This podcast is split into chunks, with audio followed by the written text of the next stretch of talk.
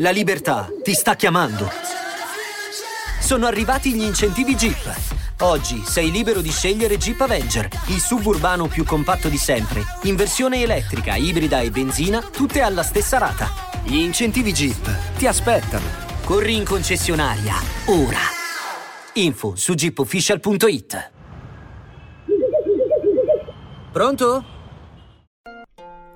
Il bellissimo lago di Misurina si trova a 1754 metri di altezza, nella località omonima in provincia di Belluno, in Veneto.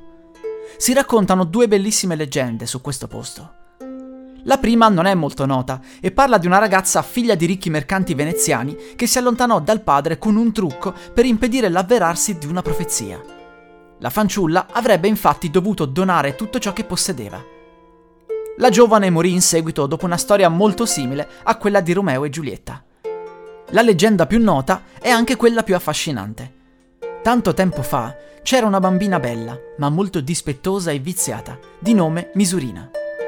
Suo padre era il re Sorapis e dopo la morte della moglie decise di dedicare tutta la sua vita e attenzioni alla piccola. Era l'ultima cosa che gli rimaneva ed era per questo che la viziava giustificandola ogni volta che faceva qualcosa di sbagliato. Un giorno Misurina venne a sapere che esisteva uno specchio magico in grado di donare il potere di leggere nella mente e chiese al padre di poterlo avere, assaporando l'idea di poter avere un potere del genere. Dopo insistenti suppliche e capricci, il re decise di accompagnare la figlia dalla fata che possedeva tale specchio sul Monte Cristallo. La fata non voleva cedere il magico oggetto, ma di fronte alle suppliche insistenti del re decise di accettare in cambio di un sacrificio.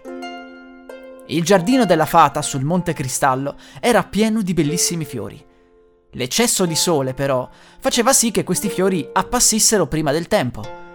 Re Sorapis avrebbe dovuto quindi distendersi in modo da essere trasformato in una montagna, così da proteggere con la sua ombra i fiori. La fata non si aspettava che il re accettasse, anzi, sperava che non lo facesse. Ma lui era disposto a tutto pur di far felice la figlia, così accettò. La bambina viziata non rimase minimamente sconvolta da questo patto, anzi, fu felice che suo padre avesse deciso di sacrificarsi per lei e già assaporava l'idea di andare a giocare su questo nuovo monte.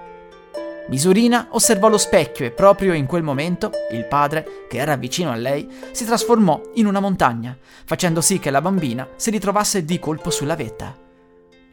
Quando la piccola si accorse di essere così in alto, fu presa dalle vertigini e cadde nel vuoto. La piccola morì e lo specchio si ruppe fra le rocce. Il re non si era ancora trasformato del tutto, i suoi capelli erano già diventati radici e alberi, ma gli occhi ancora gli funzionavano e fu terribile per lui vedere la figlia che precipitava sulle rocce.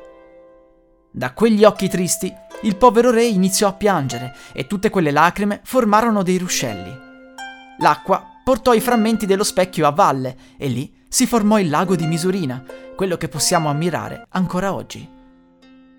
I bellissimi riflessi colorati sul fondo del lago sarebbero merito dei frammenti dello specchio ancora presenti. Questo sarebbe il segreto della bellezza delle sue acque.